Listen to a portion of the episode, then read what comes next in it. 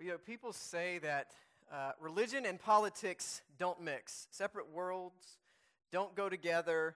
Certainly don't preach about politics, Pastor. I, I go to church to, to get away from all that. And even with just those few sentences, some of you are feeling really uncomfortable and anxious already right now. Probably prepared to put up your, your defenses. And while I, I agree that we shouldn't just blindly conflate faith and, and politics, the truth is, we're all carrying this angst in us about how to navigate this season. We are. I suspect most of us feel, uh, feel shackled, feel, feel trapped in the current political climate. I, I suspect many of us are just flat out exhausted with the current political environment right now as we get closer and closer to the, to the election. I suspect most of us have great anxiety about the election, about uh, candidates, about platforms. In many ways, uh, the current political uh, environment has, be, has become like the TV show Survivor, where it, it's about your particular party or, or platform or um, your particular side Democrat, liberal, conservative, whatever, surviving and the others just being kicked off of the, oh, the island. Only the ones who agree with us politically, who are in lockstep with um, ideology and platform, can stay on the island. Everybody else has to get off. Not just because they're wrong, but because they're bad. Which is precisely why we need to look to our faith and to Jesus to help us navigate this time without losing our minds and our way. Here, because here's what I'm, what I'm starting to, um, where I'm learning to believe more and more. And I hope you are too, or, or you're, at least, you're at least on your way. Jesus and his gospel speak to every single part of our lives, personal and corporate. And if it doesn't, and if he doesn't, then we're denying God's transformation in our lives and trusting in a really small gospel. Is, is Jesus really Lord of all? That's precisely why in this sermon series we're going to be talking about how to survive this election over the next three weeks. This isn't going to be about uh, changing political parties. This isn't about critiquing parties or candidates. This isn't about withdrawing from the political process. Please go vote. But it is about living inside of a different paradigm. It's about thinking and living differently as those who follow Jesus so that we can faithfully navigate this election season.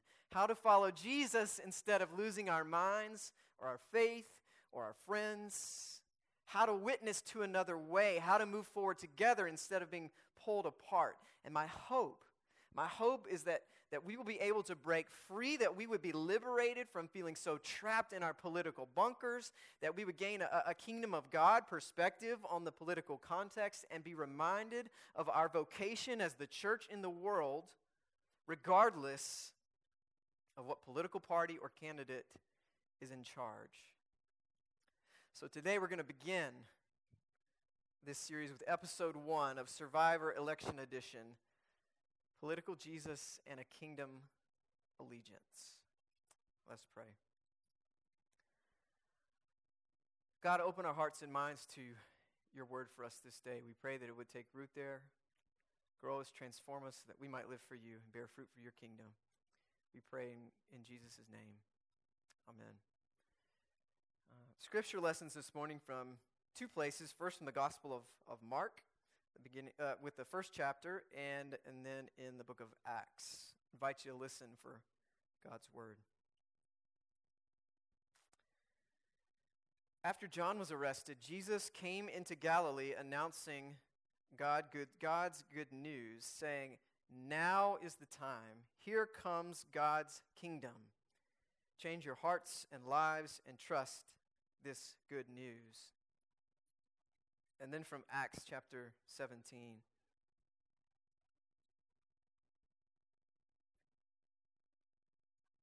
Paul and Silas journeyed through Amphipolis and Apollonia and then came to Thessalonica, where there was a Jewish synagogue. As was Paul's custom, he entered the synagogue and for three Sabbaths interacted with them on the basis of the scriptures. Through his interpretation of the scriptures, he demonstrated that the Christ had to suffer and rise from the dead. He declared, This Jesus, whom I proclaim to you, is the Christ. Some were convinced and joined Paul and Silas, including a larger number of Greek god worshippers and quite a few prominent women. But the Jews became jealous and, and brought along some thugs who were hanging out in the marketplace. They formed a mob and started a riot in the city. They attacked Jason's house, intending to bring Paul and Silas before the people. When they didn't find them, they dragged Jason and some believers before the city officials. They were shouting, These people who have been disturbing the peace throughout the empire have also come here. What is more, Jason has welcomed them into his home. Every one of them does what is contrary to Caesar's decrees by naming someone else as king Jesus. This provoked the crowd and the city officials even more. This is the word of God for us, the people of God. Thanks be to God.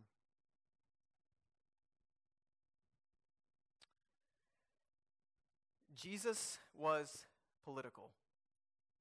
There, I said it. We need to get that out of the way right away. We will never break free from the shackles of our current political climate. We will never be liberated from our oftentimes blind fidelity to party, ideology, or candidate if we cannot accept that truth.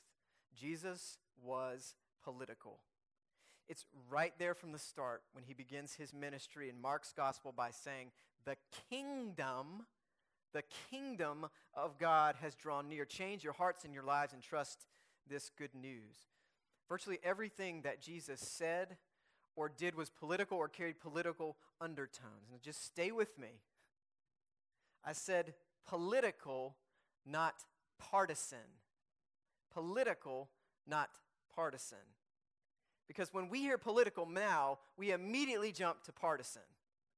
And the root word for the word political or politics is simply the word polis, which means city or body of citizens. The word politics originated from a Greek word that simply referred to the ordering of a city or a body of citizens. It is in this sense that virtually everything Jesus said and did was political.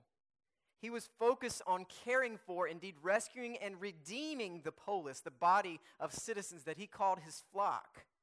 And literally everything that he said or did was about a dramatic reordering of our hearts, our lives, our societies, indeed the whole world, in light of his life, death, and resurrection, in light of his kingdom. And part of our struggle to, to accept this truth comes from a, a couple of different directions. One, uh, first, it comes from a, a misreading of Jesus' own words when he says, Render unto Caesar, Caesar the things that are Caesar, and render unto God the things that are God's. See, preacher, it says right there politics and faith are two separate worlds. Jesus wasn't political. Except what Jesus was doing was cleverly and powerfully uh, getting out of a trap set by the religious leaders. They asked him, Is it lawful to pay taxes to Caesar or not? And if he answered yes, Jesus' fellow Jews, burdened by taxation and distrustful of Rome's power, will see him as a traitor and as a sellout. If he says no, then Rome will see Jesus as an insurrectionist, a threat. So he says, Give to Caesar's what is Caesar's, and to God what is God's. Except if you're in Caesar's camp, well, that would leave you a little bit unsettled. You mean there's something that belongs to God and not to the emperor? And if you were a Jew, this would make you think wait, doesn't everything actually belong to God?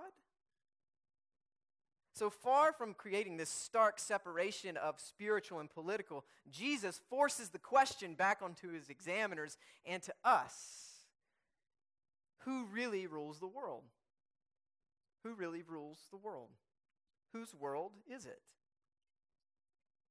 Second, it comes from restricting a big gospel to a narrow version of good news where our souls get to float away into heaven when we die. And in the meantime, like a spiritual yoga class, our faith can help find internal peace and help us escape the world's problems.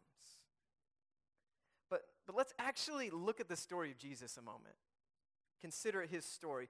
If someone claims to be the Lord of heaven and earth, to be the world's true king, bringing in a kingdom, and then that king and Lord is willing in love to die, to rescue and redeem his people, and then he's raised from the dead and tells his redeemed people to get to work in the world, and then he empowers them by sending his Holy Spirit, This is inherently political, not partisan, political. If someone heals people who are socially outcasts and then uh, now says that they're to be fully included and welcomed in society, if someone prevents a death penalty by stoning from taking place, if someone preaches that the last will be first and the first will be last, if someone heals on the Sabbath, if someone welcomes and eats with tax collectors of the occupying nation, if someone constantly tells parables and teaches about an alternative kingdom, if someone uh, challenges the authority of the Pharisees and the religious elite, if someone defies expectations about a military defeat of Rome by riding into Jerusalem on a donkey,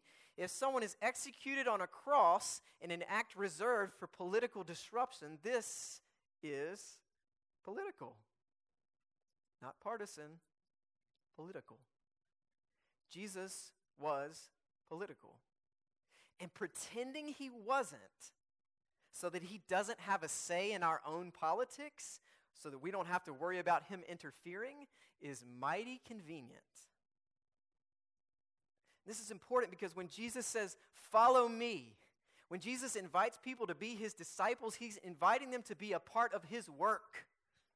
He's inviting allegiance to him and his agenda, his political, in the sense that we just talked about it, ordering and reordering, kingdom agenda. You know, the way of love, of truth, of justice, of concern for the least and the last and the lost and the broken and the poor, the, the way of humility and selfless service, the way of loving neighbor. Confessing Jesus as Lord for the early Christians wasn't just letting Jesus into your heart, it was a political statement. It was a statement of where your primary allegiance fell and, and how your life and the lives of, of others would look different because of it. Because if Jesus was Lord, that meant that Caesar was not. And Rome did not like that. The early church experienced firsthand what happened when their first allegiance was not to Caesar and Rome, but to Jesus and his kingdom. For the early church, following in the way of Jesus, living and ordering their lives in light of his life, death, and resurrection, this meant bumping up against the way that Rome wanted to order the world. How do we know this? We just read in Acts, right? About how Paul, Silas, Jason, other Christians were, were dragged before Roman city officials. And those who, who brought them were shouting, These people who have been disturbing the peace throughout the empire have also come here. Did you get that? Did you hear that?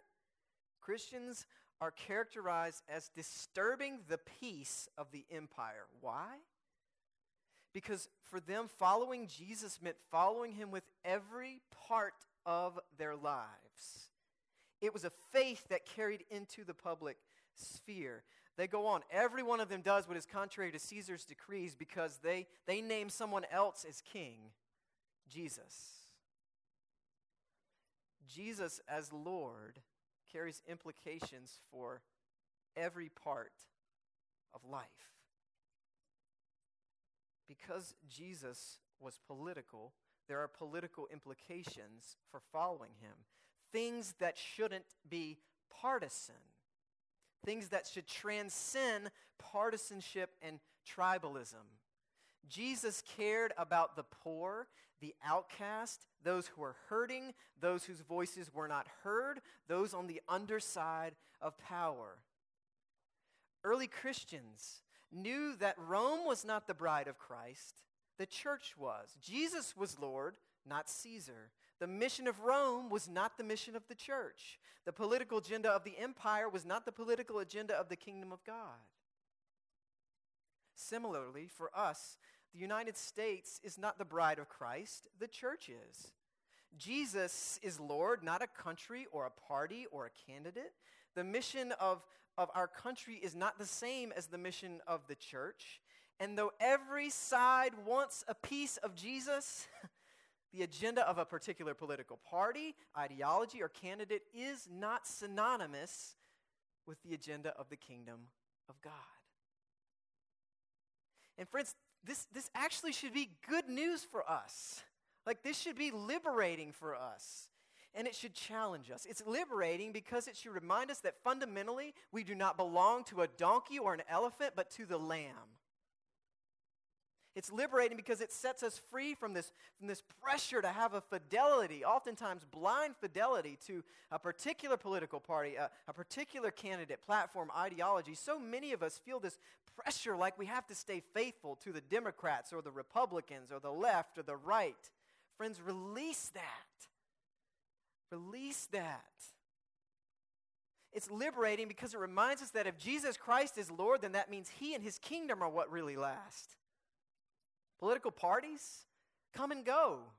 Are there any Federalists or Anti Federalists tuning in this morning? Candidates come and go. You know who and what doesn't? Jesus, the kingdom of God, and Christ's priorities. We can place so much hope in a politician or platform that it displaces our hope in Jesus Christ and the kingdom that he came to bring.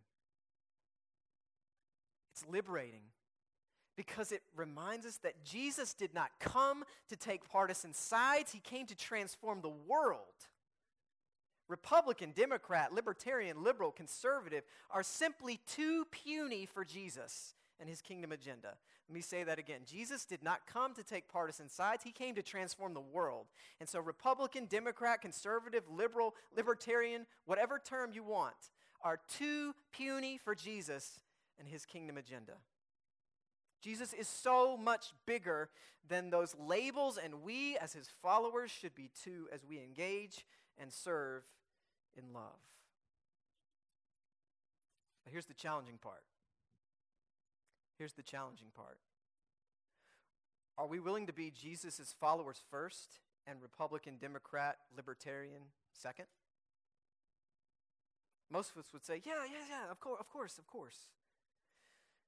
But our actions and words often say otherwise, especially when it looks a lot of times like we're, we're more passionate about and are laboring harder for our particular tribe than for Jesus and his kingdom.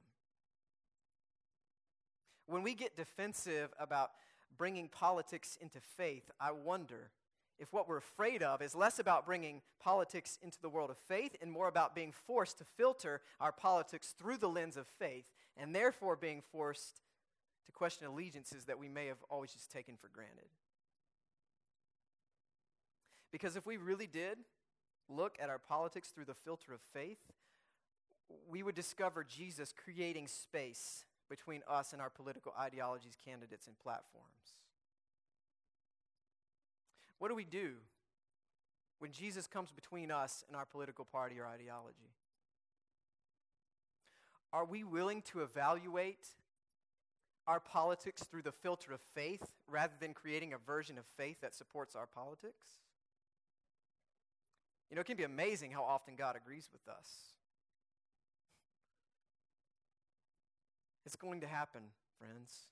Your political ideology or, or your party or your tribe bumps up against Jesus and his kingdom and his kingdom politics because no party or platform has it all right. So, which will get modified first? Get massaged? Are we willing to pledge allegiance to Jesus and his kingdom? Are we willing to pledge allegiance to Jesus in, his, in the kingdom of God before our allegiance to country, party, person? Are we willing to therefore prioritize Jesus' kingdom agenda when we're engaging in the political process? Following Jesus in this season will require us to order our lives not around the partisan polarization of politics, but around a constellation of values shaped by Jesus' teaching, his example, his death, his resurrection. Our, our political convictions should not be stirred by, by those stoking our fears or tickling our ears. Instead, we should be prayerfully considering what it means to follow Jesus and seek first his kingdom right now, and then ask for God's strength, God's courage, God's wisdom to pursue it. So, as, as we move forward in this election season, may we remember that Jesus came to reorder everything through his life, death, and resurrection. And because of that, may our biggest concern not be how we stay faithful to our political party or ideology or candidate, but how we stay faithful to the kingdom of God and King Jesus. In the name of the Father, Son, and Holy Spirit. Amen.